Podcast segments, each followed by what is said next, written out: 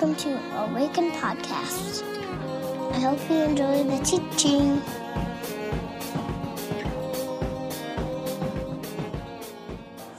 Good morning, my friends. Welcome to Awaken. My name's Micah. Glad you're here.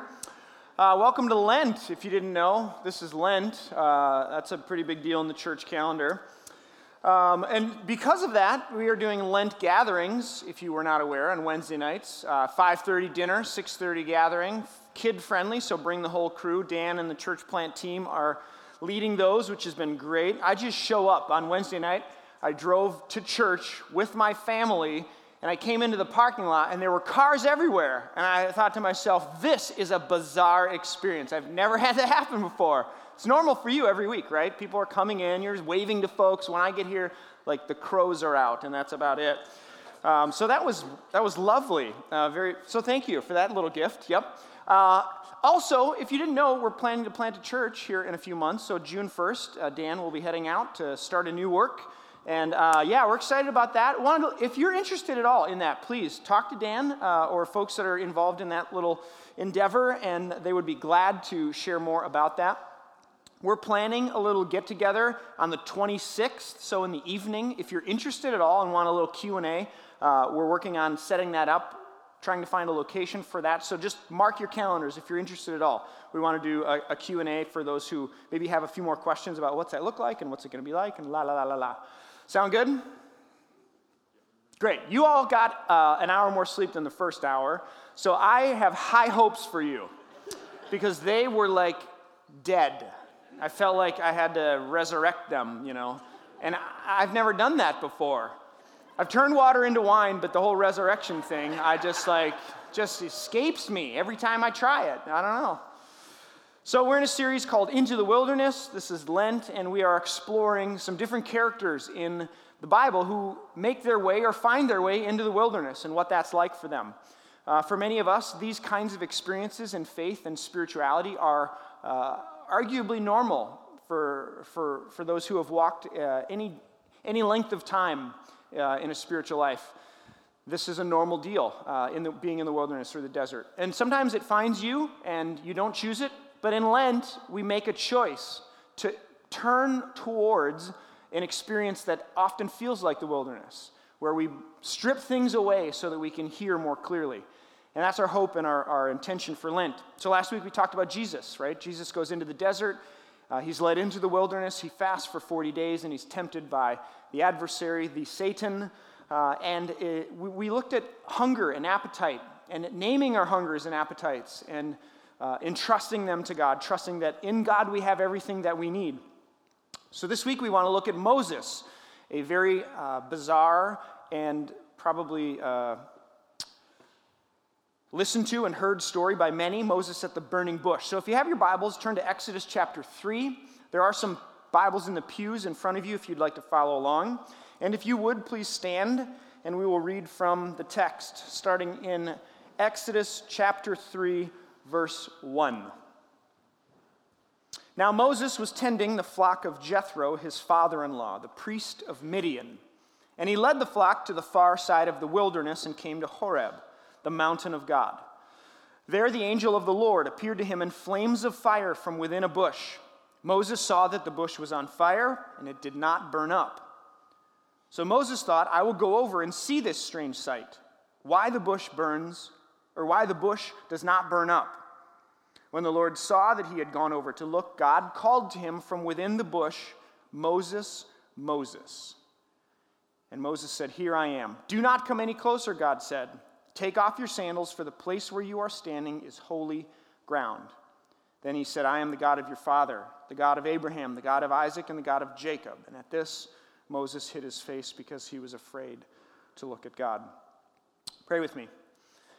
God, here we are this morning as your church, one small little part of it in this corner of the world. And we're grateful that we step into a flow, a tradition, a story, a river of people who have faithfully walked before us, and we recognize that, Lord willing, if you don't come back before, this will carry on into the future long after we're gone. And so we want to be faithful.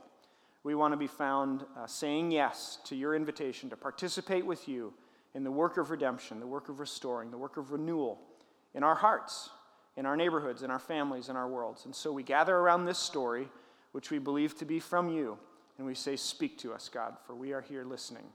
We pray in the strong name of Christ, and all of God's people said, amen. You may be seated. About 5 years ago, right after we started Awaken, we did a Lent series, and I decided that I would add something to my life instead of take something away. I didn't grow up in the church calendar liturgy world, and so I felt like I had the freedom to kind of do whatever I wanted with Lent. You know, most people take something away. I decided to add something. So I added this practice of trying to meet with God in the morning before my day started. And so I in our old house, our basement stairs came down, and then underneath it, there was a little cubbyhole.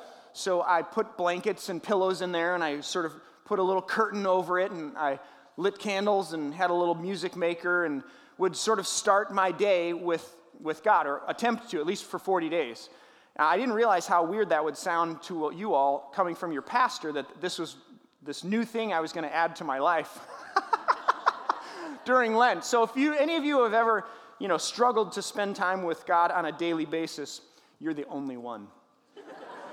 Nobody else does. You're alone in this. No, I'm kidding. Even me.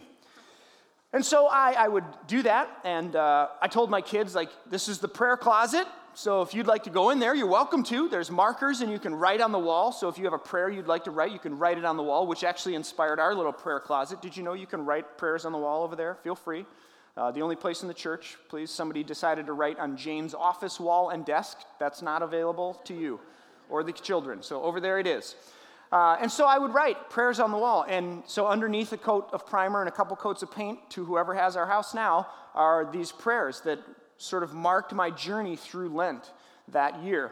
And I remember one in particular that I wrote on the wall, and it was basically to this effect, God, I feel like I'm being led into the wilderness. I feel like there is some kind of a desert experience that you are inviting me into, and while I don't understand what will come of it or what will happen, I'm willing, and I say yes. Like, here I am, right? Hineni. And in fact, that fall, I ended up going to Israel with some folks, and I thought for sure, that if God was going to speak to me while I was in Israel, it would be in the desert. We had a day where we were going to go to the desert and spend it out there in the wilderness, and I was like, oh yeah, God's going to totally speak to me out there in the wilderness. And ironically enough, it was like the total opposite of that. It was like in the middle of Jerusalem on a whatever day, the bar mitzvahs and the bat mitzvahs, all the kids come and they have merrymakers. You can rent them and they make merriness. Horns and shofars and jingling things and dancing, and it was an absolute circus.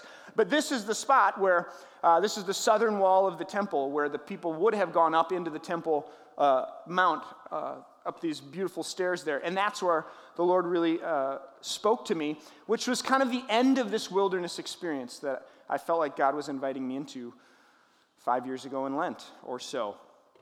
Today I want to look at two ideas or two questions that come from this text with Moses at the burning bush. And the questions are, how do we get there? How do we find ourselves in the wilderness? Maybe you're there and you haven't chosen it. Maybe you have intentionally as this discipline of Lent. But how do we get there? And then when we're there, what's required of us? And I think that this story from Moses in Exodus 3 speaks to a few things. I'm never the kind of person who likes to say, you know, well, it's right here in the text. If you just do these things, it's 3-point sermon, everybody. Bam, how you like that? It's not that easy, right? And yet there's wisdom here that we see in Moses' life and his experience in the wilderness that I think will help shape and inform our experiences and journeys. So remember, last week we talked about the word wilderness comes from another word, dibad, and it means to speak or spoke.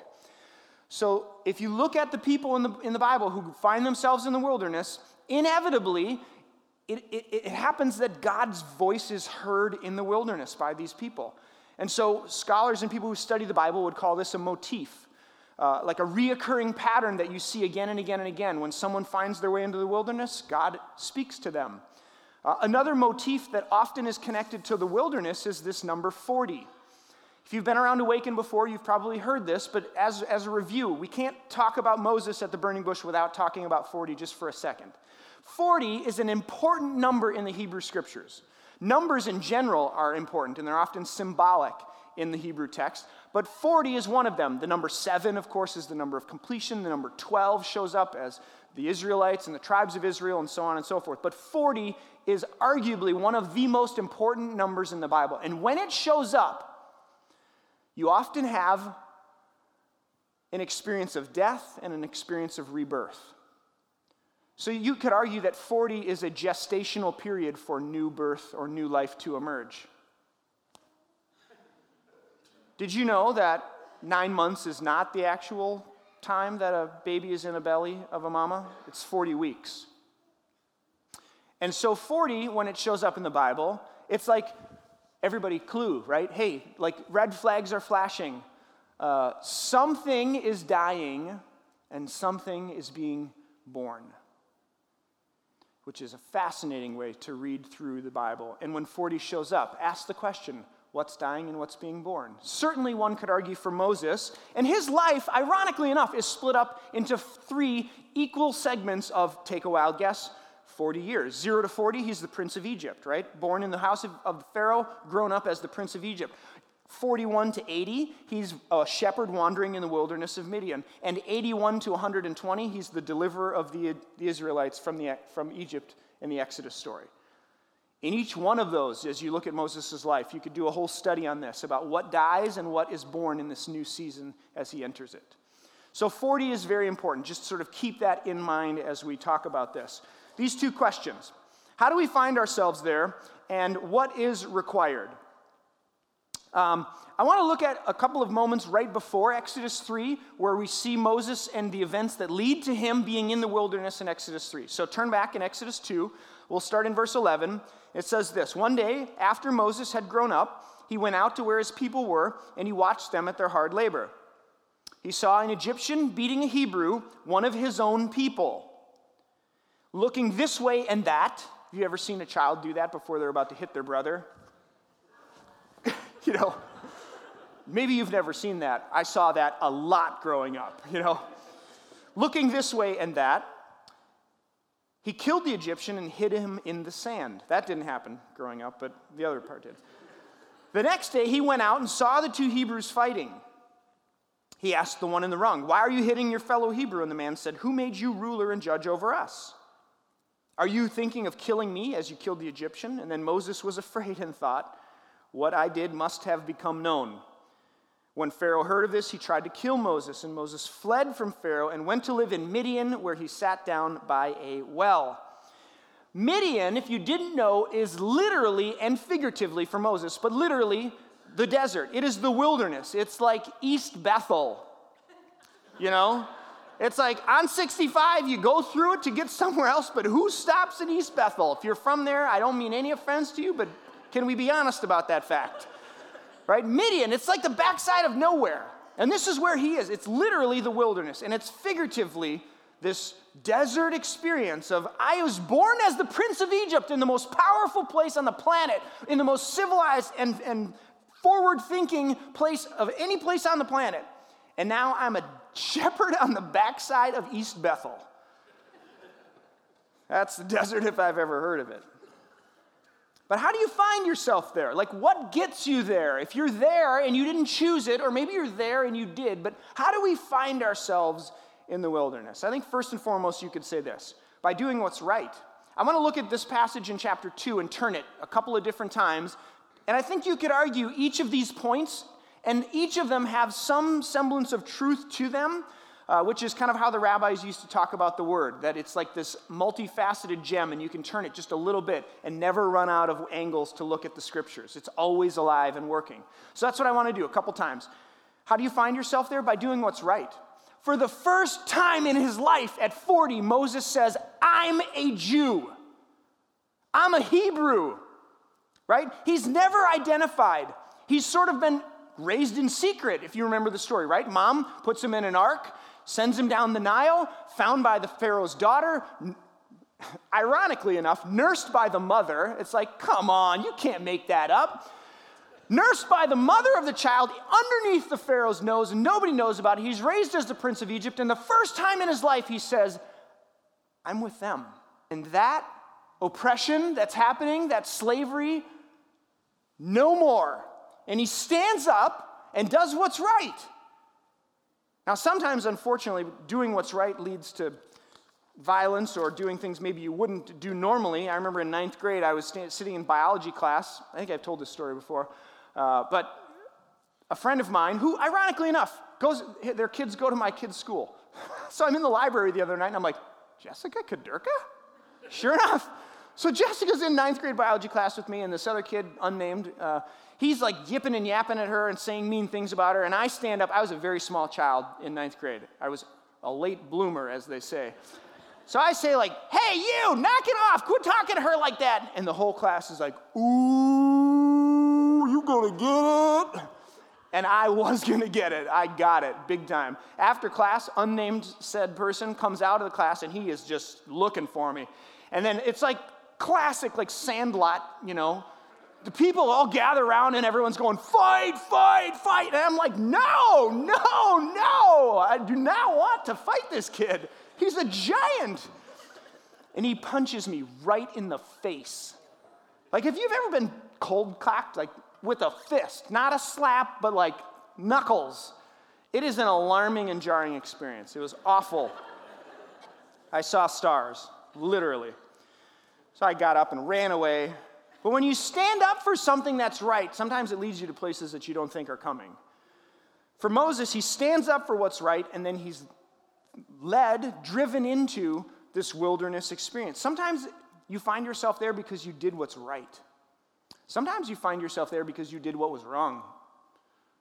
We're going to turn this and look at it different ways, right? One could argue, especially from a Jesus perspective looking back, from a Jesus lens, one could argue that Moses' choice to return violence with violence is exactly the wrong thing to do because he keeps violence in the system. Jesus, in the crucifixion, stands and says, I'm taking violence and scapegoating and the need for someone innocent to die to save everybody else. I'm taking it out of the system once and for all so it never has to happen again. And so then violence is never the right expression or response to violence because it keeps it in the loop. It's like a feedback loop. So one could argue that Jesus' ethic is a pacifist ethic, that never is violence the response to violence. Turn the other cheek, he says. So sometimes we find ourselves there in the desert because we've done what's wrong and we're sleeping in the bed that we made. I was a freshman in college, and I was at the end of the year. I was an athlete. I played golf, not for long.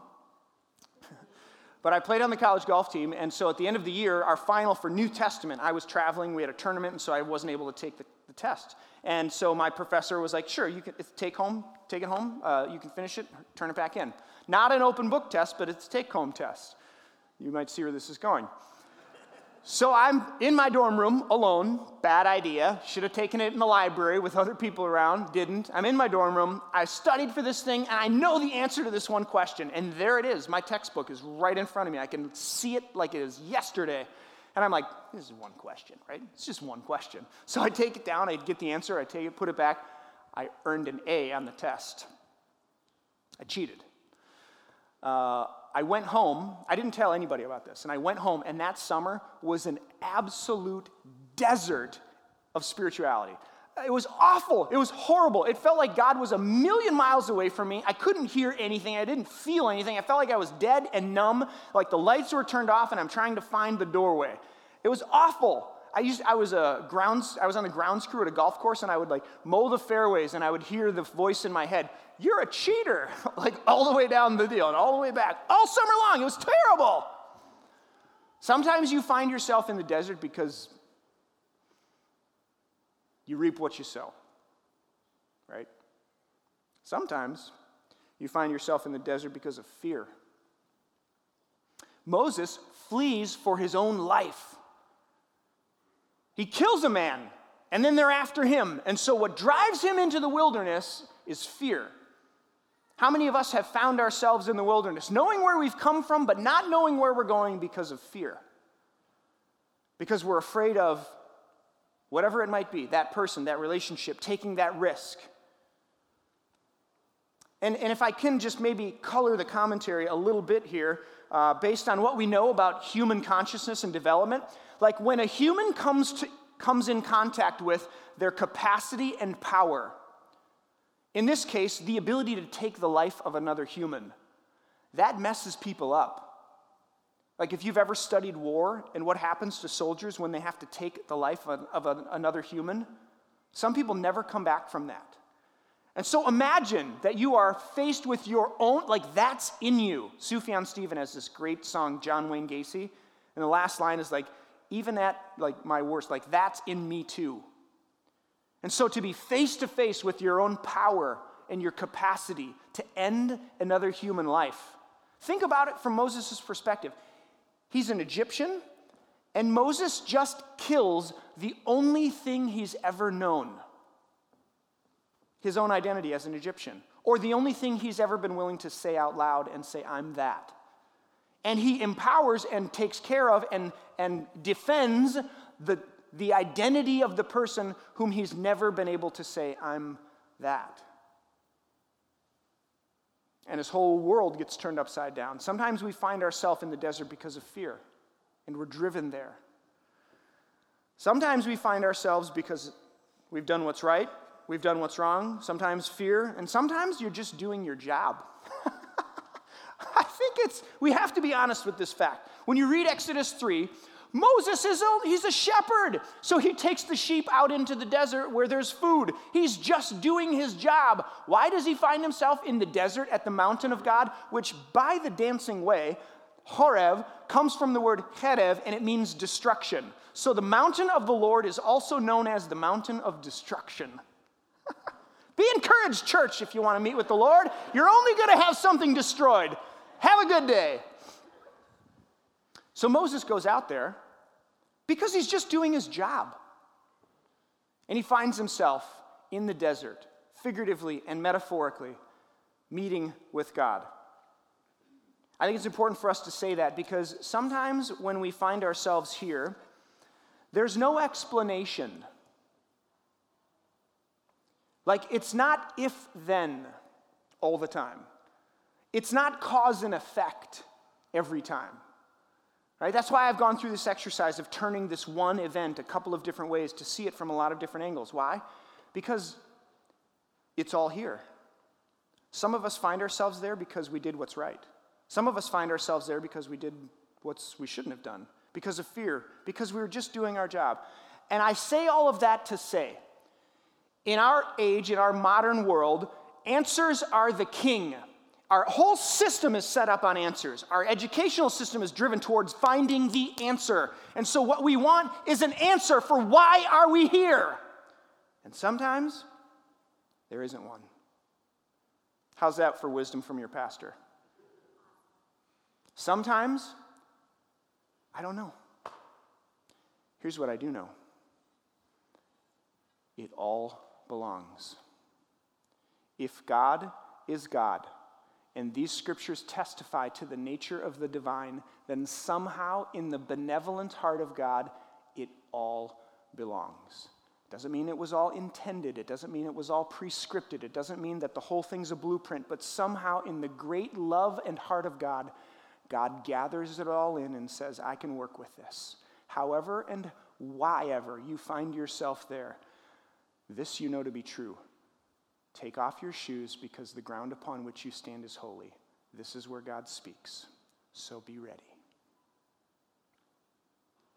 Why do we find ourselves there? Pick a reason. It's true. For somebody, at some point. The answer to that question is not always the best question to ask. Krista Tippett says, questions elicit answers of their kind. Questions elicit answers of their kind. Sometimes that's not the best question to ask. What will be required? Now, here's a question worth asking.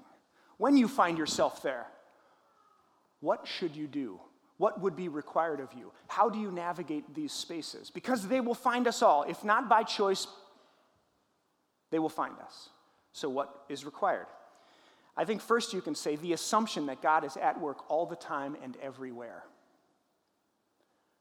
The assumption, we begin with the assumption that God is at work all the time, everywhere. How many of you have ever heard the phrase, God showed up at church today? oh man, the Holy Spirit was thick in this place and it came down upon us and it showed up in a way that was powerful. You've ever heard that before? I get like the intent of that, but theologically it's just untrue. Can I say that out loud? The Bible does not assert that God shows up anywhere, but that you and I show up. Jacob said, surely the Lord was in this place and I was not aware of it. God doesn't appear. God doesn't show up here and isn't there. God doesn't say, you know what? I'm going to awaken today. The assumption that we should begin with is that God is at work all the time, everywhere, even in the desert. And when we begin with that assumption, we have eyes to see the ordinary or the extraordinary amidst the ordinary. For Moses, he's a shepherd. He's been doing it for 40 years. Do you know what happens in the desert of Sinai to the bushes that grow out there? One in particular called a sneh bush, which secretes a flammable resin. They often spontaneously combust. Did you know that? So what we think, holy cats, a burning bush. Like, that would have been amazing. Lord, send me a burning bush. It would have happened. Like, I guarantee you Moses had seen it before. If he'd been out there for 40 years doing the same thing every day for 40 years, driving these sheep through the desert of Sinai, past these bushes, guaranteed he's seen this before. But for some odd reason, this day, he notices. He has eyes to see. Maybe because he begins with the assumption that God is at work all the time and everywhere. God doesn't show up somewhere, we do. So what will be required of you? I would submit eyes to see. Well, eyes to see. Now I can see you all. That illustration didn't go well. What else will be required of you? Moses, in this passage, sees a bush burning, not consumed, and the text said he turns aside. Oh my gosh. We could do a lot with this. So I'm in Israel, right before this moment that I showed you a picture of, and I go up to the wall, and I write my little prayer. It was the southern wall, but I figured it's all the temple, like the Wailing Wall, the western wall is where you jam the prayers in there, but I figured, hey, you know, this is my moment, you know, I'm at the wall here. So I jam my little prayer into the southern wall, and I come back down the stairs, and I just hear over and over and over again, like loudly in my head, kneel. And I'm like, what the? Kneel? What are you talking? Come on. And the Lord just continues to and I usually do not have these kinds of experiences, friends. So you might be thinking that sounds crazy. And I'm thinking, this sounds crazy. If I tell this story, it's going to sound weird, like bonkers. And God just keeps saying, kneel, kneel, kneel. And I'm thinking, that's going to seem so weird if I just walk up there and kneel next to the wall. Like, nobody's ever done that before, Micah. Knelt before the Wailing Wall in Jerusalem. Come on. So I'm like, no, I will not kneel. And this is the 8, Enneagram. I'm an 8. This is the hard driver. I have an older brother who always told me what to do. So I'm like, no. I like that. The Lord is relentless, though, right? Just relentless. And the word kneel in Hebrew is baruch, and it means bless. Or the word bless is baruch, and it means to kneel. And it took a long time for this process to so finally I'm like, fine, I'll kneel. And I go up there and I kneel down, and it's like that I just so desperately needed in the desert freely come from the hands of God. Will you turn aside? Will you stop? Will you put down whatever objection you have to responding to whatever bizarre invitation you feel you might be getting when you have to explain it to your friends or your neighbors at Christmas? Will you just turn aside? And then, if that's not enough, and I think this is fascinating, it's not until Moses asks a question that God speaks. Did you notice in the text before this moment when he says, why does the bush not burn up? It's not until that moment. Before that, it's an angel of the Lord. And the text is really clear. It's an angel. And then when he says, when Moses knows he doesn't know.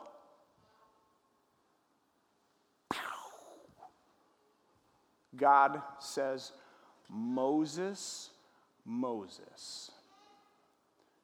Why twice? Samuel, Samuel. Micah, Micah.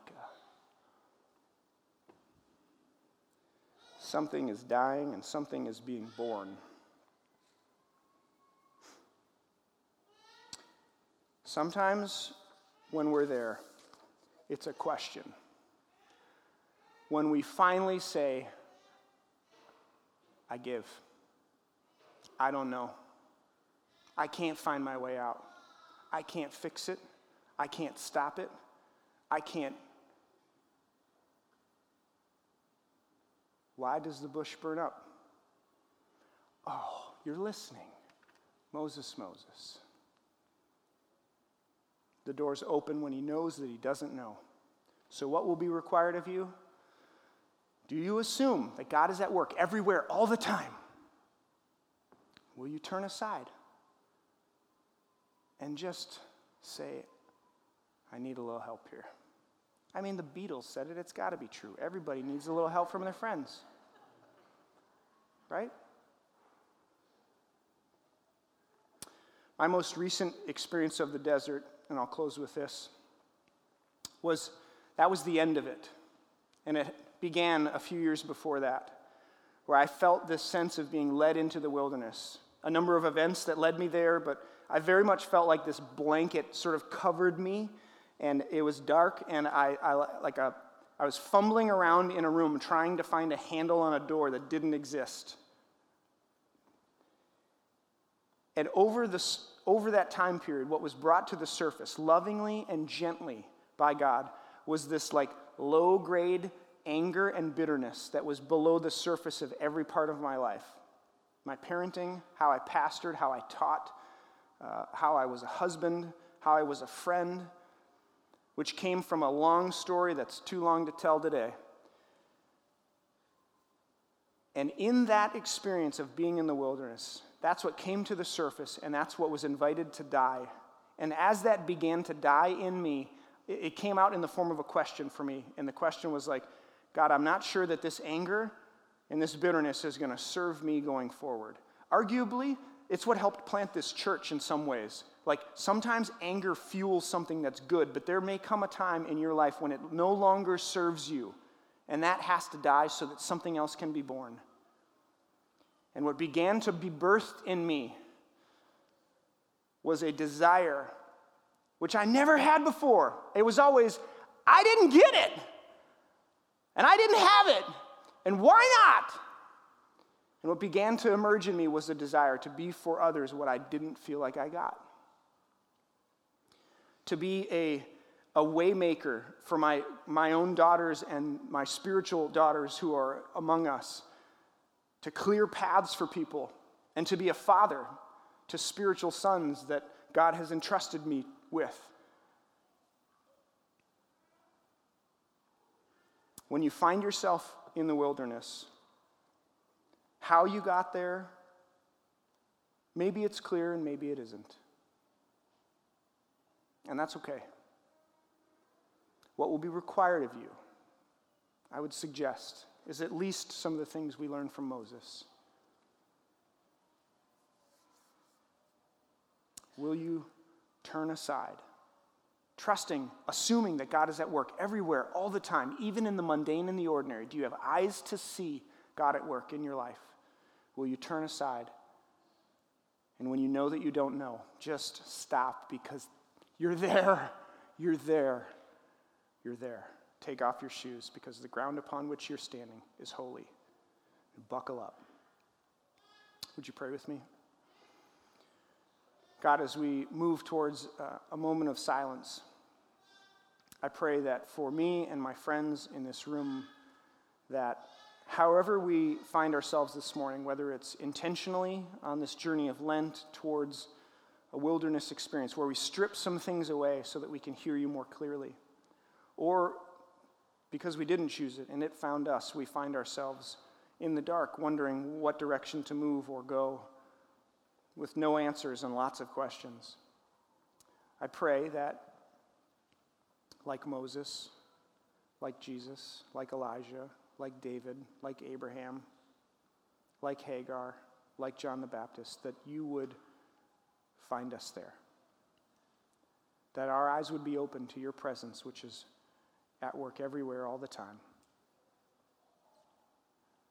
And so as we move towards silence, we attempt to collect ourselves from the places that we've been. The quieter we become, the more that we hear, and we want to hear. We know that this silence is pregnant with possibility, so God, lead us away from the temptation to fill it, but to trust that you will. So here we are.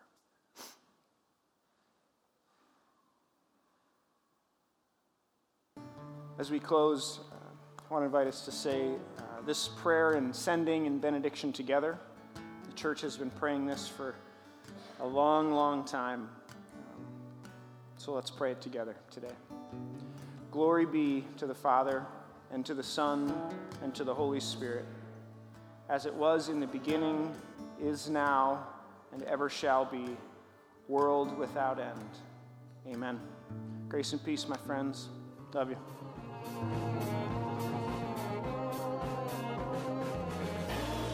Find us online at www.awakencommunity.com or on Facebook at www.facebook.com/Awaken Community or on Twitter at Awaken Community. See you next time.